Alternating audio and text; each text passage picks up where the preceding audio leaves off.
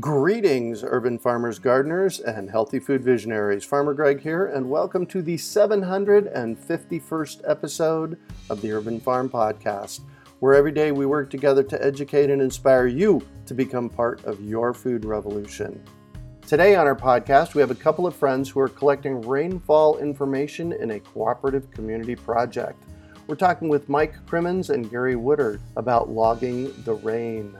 Mike is on the faculty of the Department of Environmental Science at the University of Arizona and is an extension specialist in climate science for the Arizona Cooperative Extension. He has been in this role for 18 years, working with ranchers, farmers, and natural resource managers across Arizona to integrate climate information in their planning and decision making and assisting them in developing strategies to adapt to a changing climate.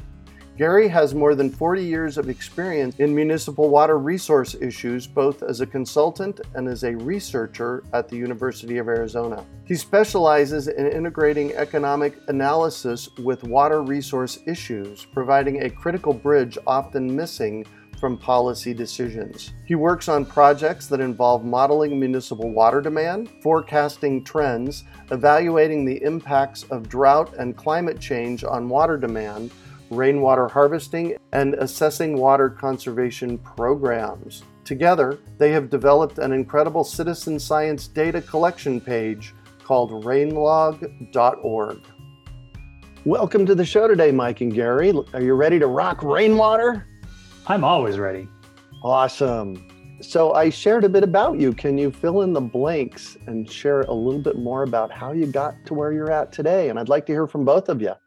I'll start here because I think it'll I think it'll feather into to Gary. So I I am actually from Michigan originally, and I moved here in 2001 with my wife to go to school at U of A, mm. and I was lucky to get a job here at U of A. And my position is an extension specialist with cooperative extension, and my focus is in meteorology and climatology. Right off the bat, when I started in 2005, one of the projects I got pulled into was with some other agents was we don't have enough rain gauge information out in the rural parts of the state. And I knew as a kind of a climate data geek, yeah, that that makes sense. And I was starting to stand something up and this was in early in 2005, started in January. And I met Gary real quickly and he had already started that project and that was the beginning of Rainlog. I stumbled into it because Gary had already dreamt up the idea.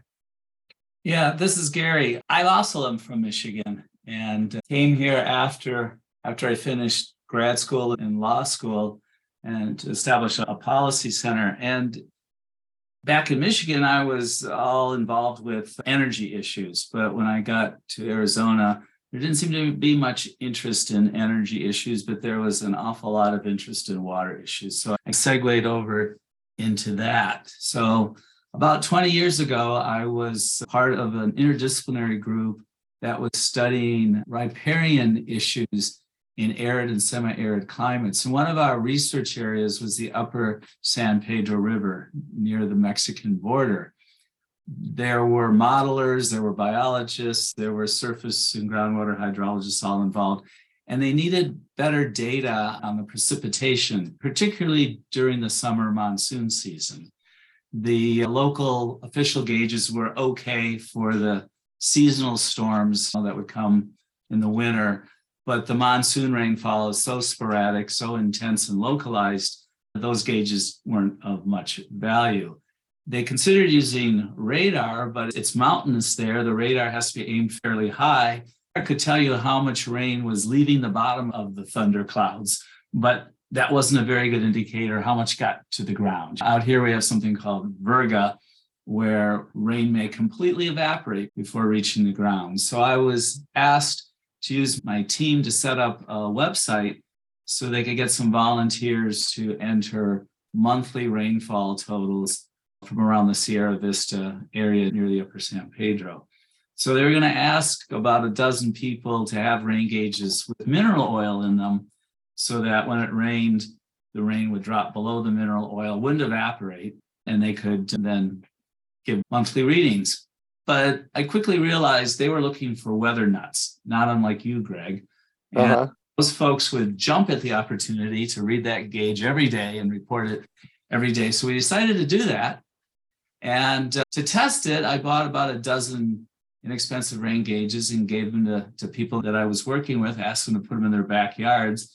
And we tested it and then we segued it over to Sierra Vista. But that test made me realize that what we had set up was almost infinitely expandable. As long as you had Google Maps for where you lived and access, anybody could add a gauge of any type and join in. So we made some changes to it to make it more user friendly. We started advertising it. Some state and federal offices would use their end of year unspent budget money to buy hundreds of rain gauges that we started distributing. Before we know it, we had big clusters. We had close to 500 rain loggers in the Tucson area, about 350 around Phoenix, and then other clusters started popping up. And that's how it got going. Sort of an accidental spinoff from a specific research need. Nice. And you call them volunteers. I like to call them citizen scientists. And how many do you have these days? I don't know. It's been a while since checked. yeah, I paid pretty closely uh, attention to the website. So we have tiers of observers. We have the real diehards, and most of them are in Arizona because it started. Mm-hmm. Those are the people that will log in every morning, whether it rained or not, and put a zero in there. And we we probably have a hundred or so. And then at the end of the month, we send out a newsletter and it reminds everybody to go back in and fill out all the zeros. Then we end up having several hundred observers on a monthly basis. But we've had several thousand registrations. Some people come and go and get excited about it in the middle of the monsoon, maybe submit five observations through the monsoon season, all the way to the other end of the extreme, which is those very dedicated observers who've literally been doing it every single day for 15 years. Wow. You're getting sporadic data then. Yes. And I've noticed in observing RainLog, I started using it in 2014 when I discovered it. And I noticed that some of the measurements, because we can see all of them, when you go to rainlog.org, you can see all the measurements. I noticed that some of them were way off, outliers. And how do you take that data and normalize it so that you can actually get data that you can use? The biggest error is somebody's off by an order of magnitude they got 0.04 inches and they accidentally enter 0.4. So I, I, had a graduate student whose thesis focused on some of these issues, and we came up with an approach to you basically you have to compare each reading with nearby readings to see if it makes sense or not, or if it's way out of line. The other issue we used to have is sometimes people would report one day off. So they'd either be an order of magnitude off or one day off. And there are ways to automatically flag those. And that's what we do, particularly depending on what the data is going to be used for. It's important to do that kind of screening. There's always this bigger issue of can you trust citizen scientists' data for research or for other serious applications? And one thing that we discovered with the work that the student did was I, I, guess we've discovered two things. One is that official data may not be as rock solid as you would hope.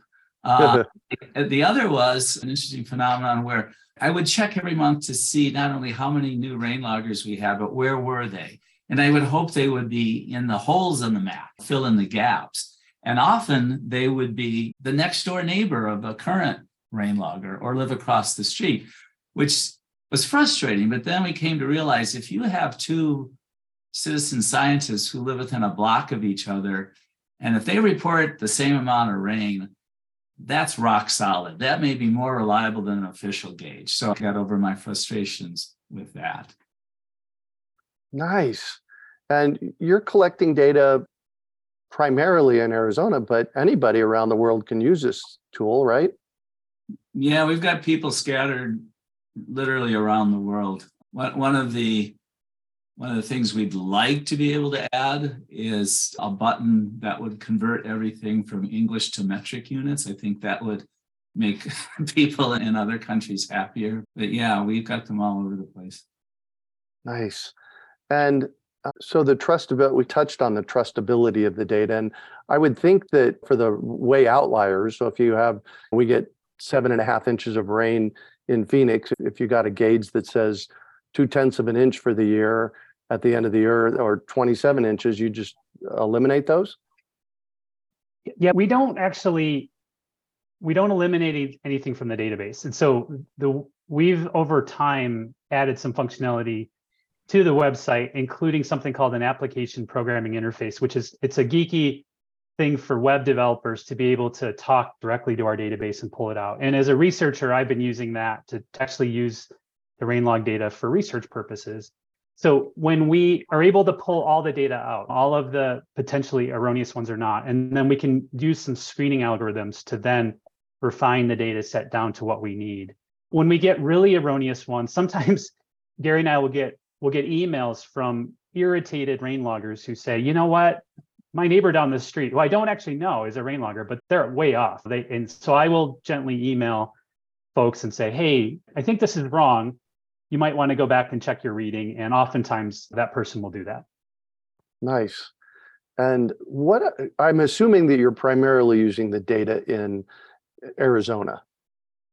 Our highest density of observations is in Arizona. What I think is great about Rainlog is it's very open, right? It, anybody can register, anybody can put it in. There's the downside is that you can get some very erroneous kind of information, but we collect metadata to be able mm-hmm. to filter and track those kinds of things but our highest density is in Arizona. And so we have very rich data in the urban areas. And so you can do really interesting things of going back through, especially as Gary was saying, the monsoon events with very intense convective rainfall, looking at highly localized spatial patterns, which really gets me excited as a climatologist and a weather geek, is to go into corners of the metro areas and see where really heavy events have impacted the city that were missed by the official observing networks. So those volunteers mm. capture these events that would have been basically gone. There wouldn't have been any record of them in any meaningful way if their data weren't going into the system. Got it. And what are you guys using this data for?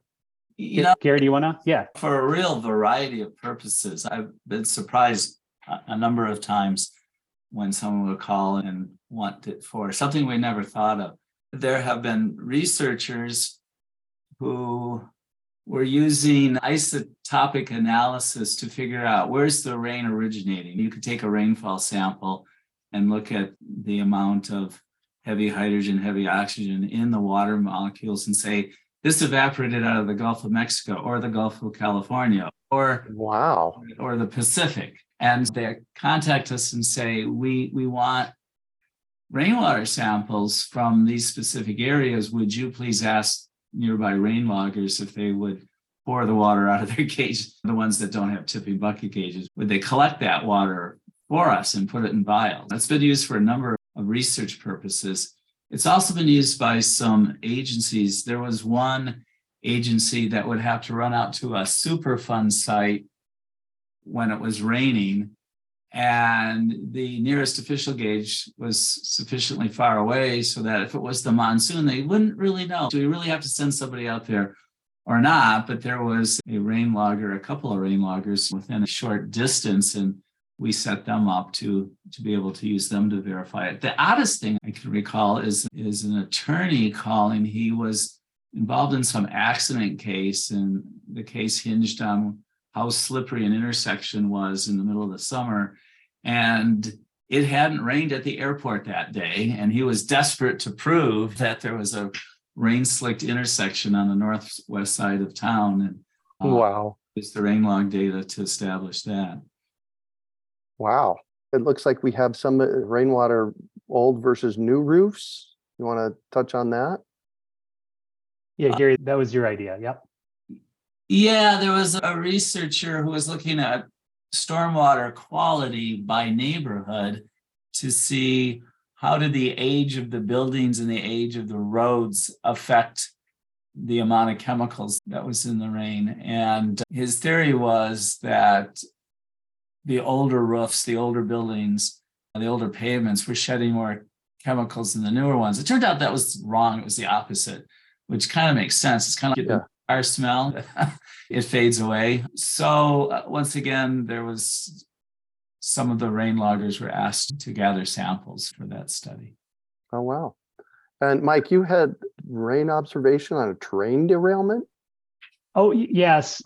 Gary and I worked on a paper. We actually, once we got our database up and online and available through this API, this application programming interface, it allows us to really go dig into it. So I took it on to actually really dive into the database. We looked at Tucson in particular, deep into the 15 year record, and just started to see what we could see with these rain log observations. And I came across a really thought an interesting event where this was in 2018, summer 2018.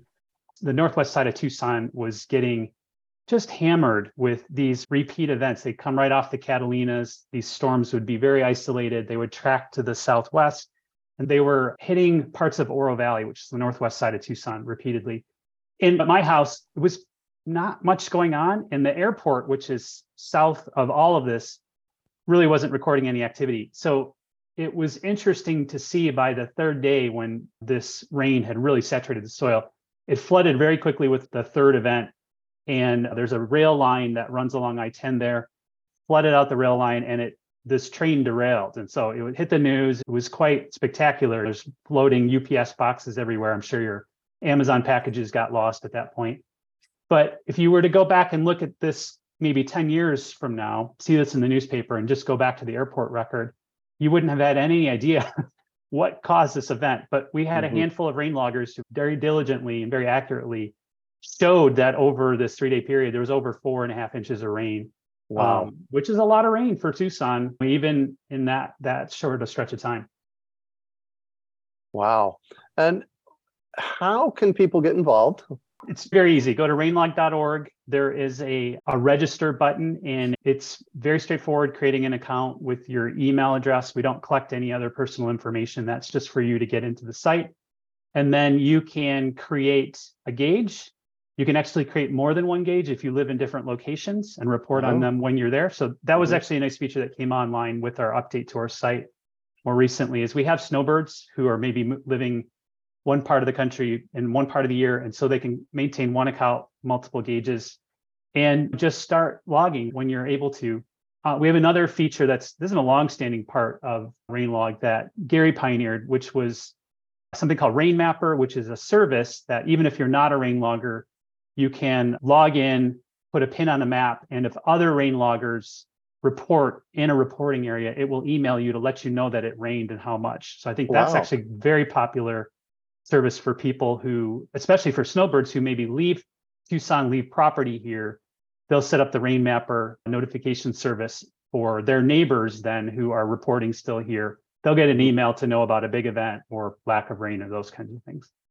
We, we asked people to report the previous day's rainfall between 5 a.m. and 9 a.m. And then at 10 a.m., emails go out to everybody who is who's on Rain Mapper.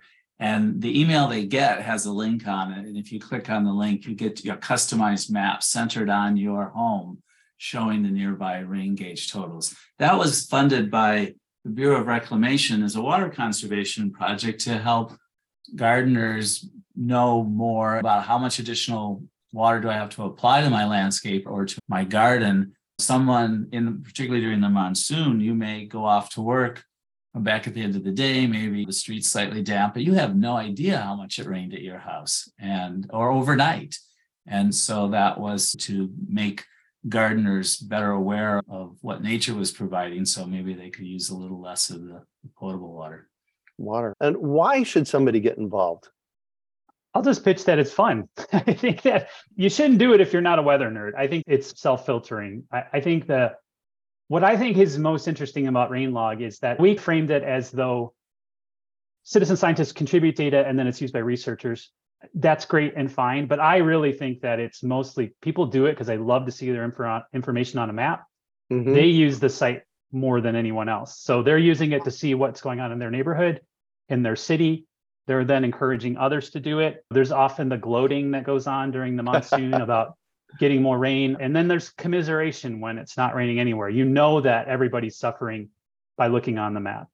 Yeah. We added something to the maps, actually, a, a couple of things. If you're looking at a map and you see those rain gauge totals, you can click your cursor on one of those gauge readings and up pops a graph showing individual rainfall events and cumulative rainfall for the year to date.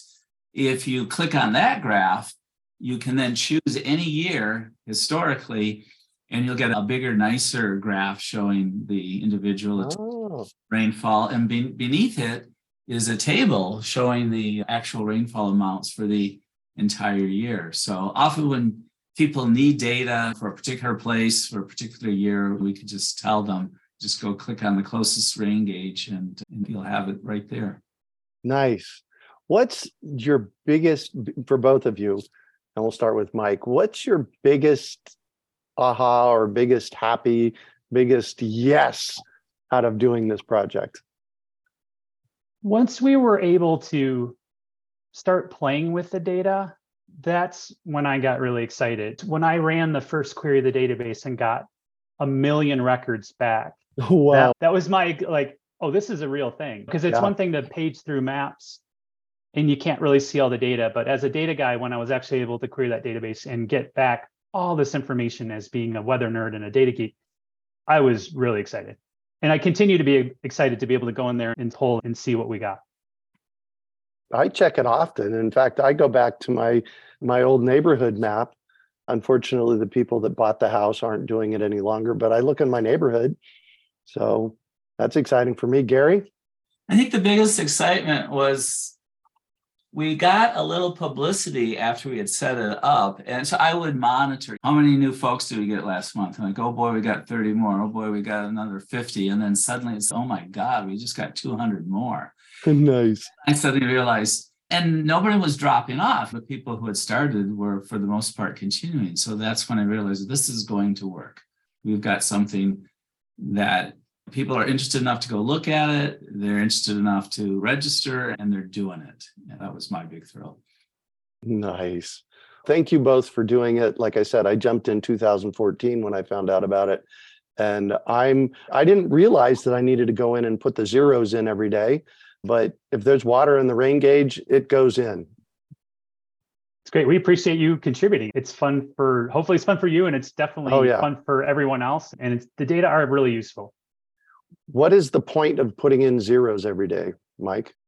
It's a complete record. I'm actually doing a research project right now where I'm trying to look at spatial pattern using the rain log data, spatial patterns of precipitation. So it's really useful to know if somebody didn't see rain when somebody did see rain.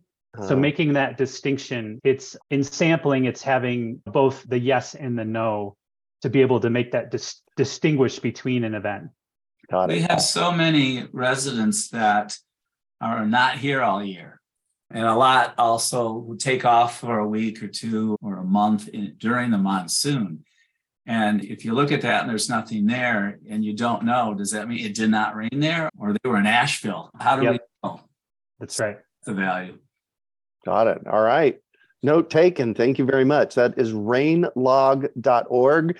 I want everybody that's listening to go get a an inexpensive my rain gauge is i think was six dollars get it in your yard start an account and track your rain wherever you are in the world we're all shaking our heads yes. Yeah we are.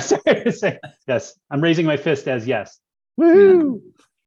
so i'm going to shift on you and i'd like for you to both talk about a time you failed how you overcame that failure and what you learned from it. I can jump in real quick too. I'm going to make this a rain log one. So we had our rain log system fail. It was slow and then fast, and it was pretty catastrophic towards the end.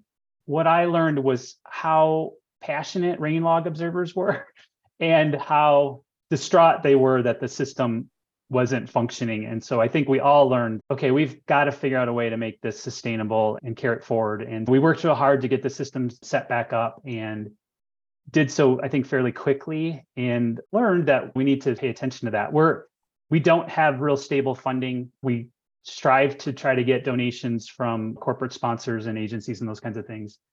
And that has helped over time create sustainability that we've needed in Rainlog. Cool. Gary? Early on, we were just developing something for a small set of volunteers that were going to be directly helping a research project. So there were some details that we didn't worry about when you've got hundreds of volunteers. I remember that one summer, this, I think it was early summer, and then it crept into July. normally the monsoon starts on average it starts around the 4th of july weekend. Yep. it was late that year. And our database crashed i think three times. We didn't know why. We were getting concerned about it crashing. And we finally discovered that we have a comment feature. So if you have an unusual event and you want to type in a comment. It snowed in Tucson when, and so I, I, had to wait the next morning until it had all melted to record the amount. But then I typed in, it fell as heavy snow. Some people were so frustrated, it had been so long since it had rained, they would type in, you know, it's 87 and then blankety blank days and counting.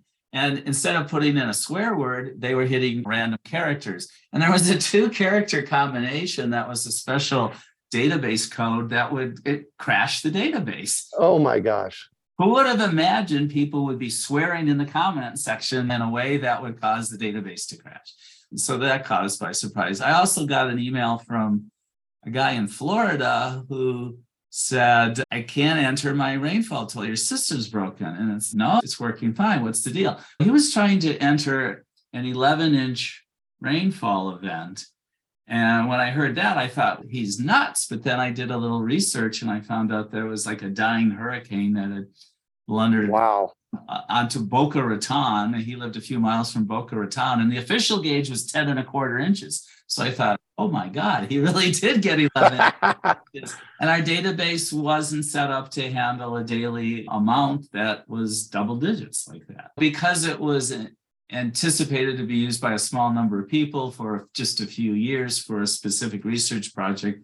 Over time, we had to make a number of changes to make it more user friendly. And your biggest success for the project? I think the fact it's almost 20 years old and yeah, that was exactly what I was going to say too. Nice. And what drives you guys? Like why? We're both weather geeks and data nuts. I may be a bit more of the data nut, and Mike's definitely more of the weather geek. But you know, thanks a lot. we, we think of this as fun, and there's enough other people out there who think participating is fun. Yeah, I'm just gonna... getting yeah, Woo-hoo! that's right. Getting your hands on some data, collecting your own data, I think is really exciting, and sharing that data. Yeah, cool. And one book for our listeners I've got one that I'm reading. Go ahead, Mike. You, yeah, I'll just say that um, I'm not done with it, but I'm reading Science Be Damned How Ignoring Inconvenient Science Drained the Colorado River. This is by Eric Kuhn and John Fleck, some water experts. Very interesting read, just to trace the history of the Colorado River and put a little context on the current situation. So recommend it. Oh, cool. That's I was going to recommend anything written by John Fleck. There you go, right there. yeah, but I also I was just moving stuff around my den the other day and found a book. It, I don't even know if it's in print. I don't even know if you can get it. But it's called West with the Night, and it's the biography of of a British woman grew up as a child in colonial Africa and her life story from hunting with spears with the native kids to getting into racehorse breeding to being one of the very first pioneers in aviation, one of the very few aviators in Africa at that time. Just brilliant, brilliantly written, fascinating book, if you can find it. What's the name of it? West with the Night. West with the Night. Very good. And what one final piece of advice do you have for our listeners? And I'd like to hear from both of you. Let's start with Mike. I'd say don't be shy about these citizen science projects. Don't worry if you can't do it perfectly. Just try and get out there. And I think Rainlog is a really good entry point. If you get one observation in this summer, consider that a win. Cool. Yeah, I would say based on what we see with Rainlog and based on everything I see in working for cities and trying to figure out water demand is you're an avid gardener and you've been taught plant these things on Memorial Weekend or do this on that, forget it. Between the urban heat island effects and the climate change, you got to rethink every date for all yeah. annual events. Yeah, a few years ago, I had a planting calendar for the desert Southwest that I created in with a friend of mine in 1999, and we give it away free online. And about four or five years ago, we looked at it and it's this ain't right anymore. Yeah. But do something about that. So I hear you on that. Yeah. Gary and Mike, thank you so much for joining us on the show. I'm very excited to have chatted with you. How can our listeners find you? Rainlog.org is rainlog.org. And it, you can find me. My email is crimmins, C R I M M I N S, at Arizona, all spelled out, .edu. Cool. E- email's probably the best way to contact me as well. There, there's a, a help contact button on Rainlog, and, and so those emails go to both of us. My email is my name, Gary dot c dot woodard w o o d a r d at gmail.com perfect. Thank you both very much. And you can find show notes from today's podcast at urbanfarm.org forward slash rainlog we hope you enjoyed today's episode of the urban farm podcast remember to listen for tips advice and resources to help you on your journey with urban farming you can find us on the web at urbanfarm.org or send us an email to podcast at urbanfarm.org. In the words of Vincent van Gogh, great things are done by a series of small things brought together. Be encouraged that with each lesson learned and skill developed, you are one step closer in the direction of your dreams.